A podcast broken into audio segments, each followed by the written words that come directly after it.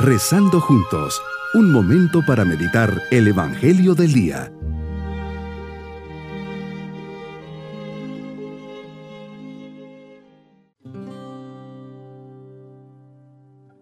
En este día jueves tercero de Adviento, nos ponemos en la presencia del Señor, siempre atentos y deseosos de recibirle en esta Navidad. Por eso le decimos, Señor, mi corazón espera con alegría tu venida. Ya estás por venir Ven Señor y no tardes. Todos anhelamos tu presencia entre nosotros.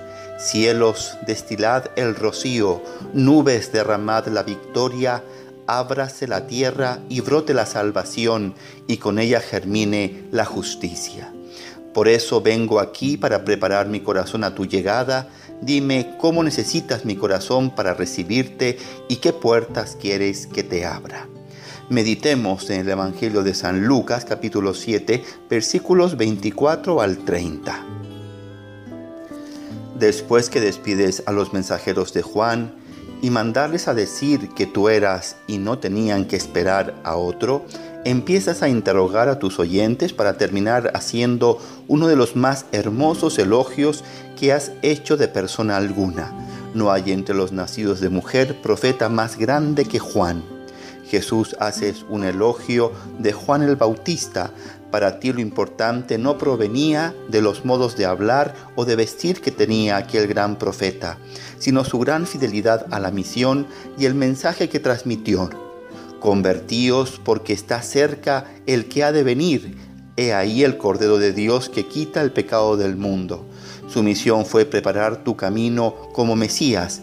Es la voz que grita en el desierto, allanad los caminos al Señor, haced rectos sus senderos.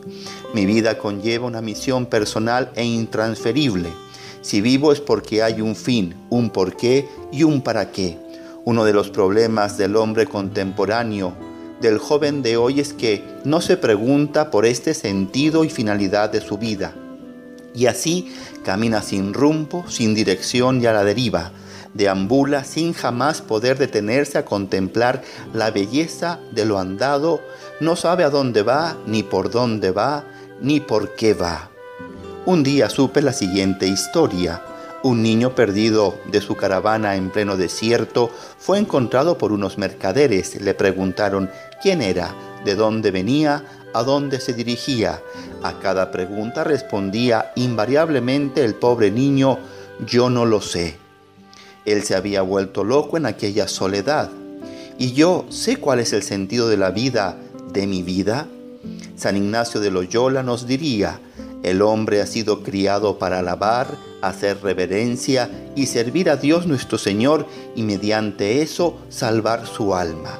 Salvar el alma es el negocio que nos encargó el Señor al traernos al mundo. Y nos encontramos, por desgracia, con tantos niños, jóvenes y adultos perdidos en el desierto de la vida. Uno de ellos tuvo un momento de lucidez y dictó el siguiente epitafio para su tumba. Aquí yace un tonto que salió de este mundo sin saber ni siquiera por qué había venido.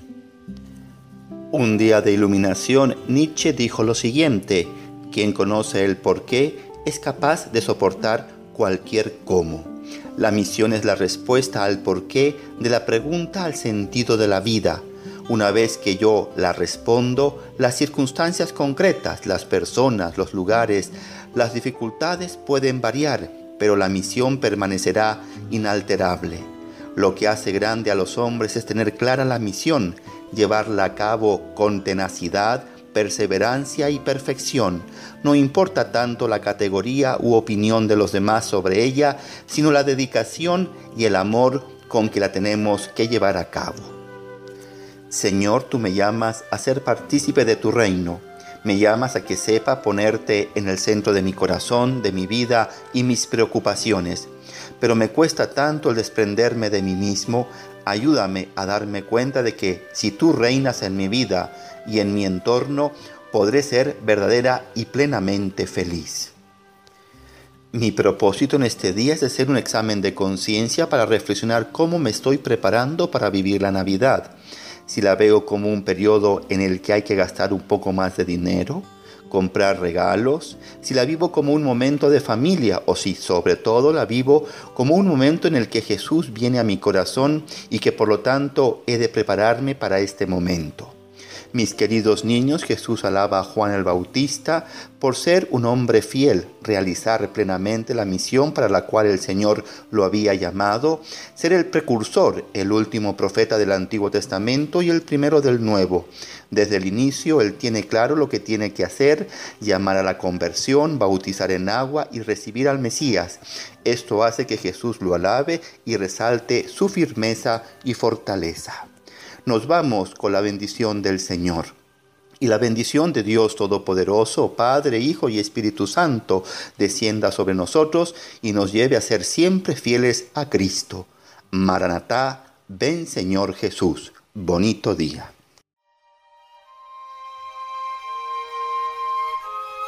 Hemos rezado junto con el Padre Denis Doren, Legionario de Cristo.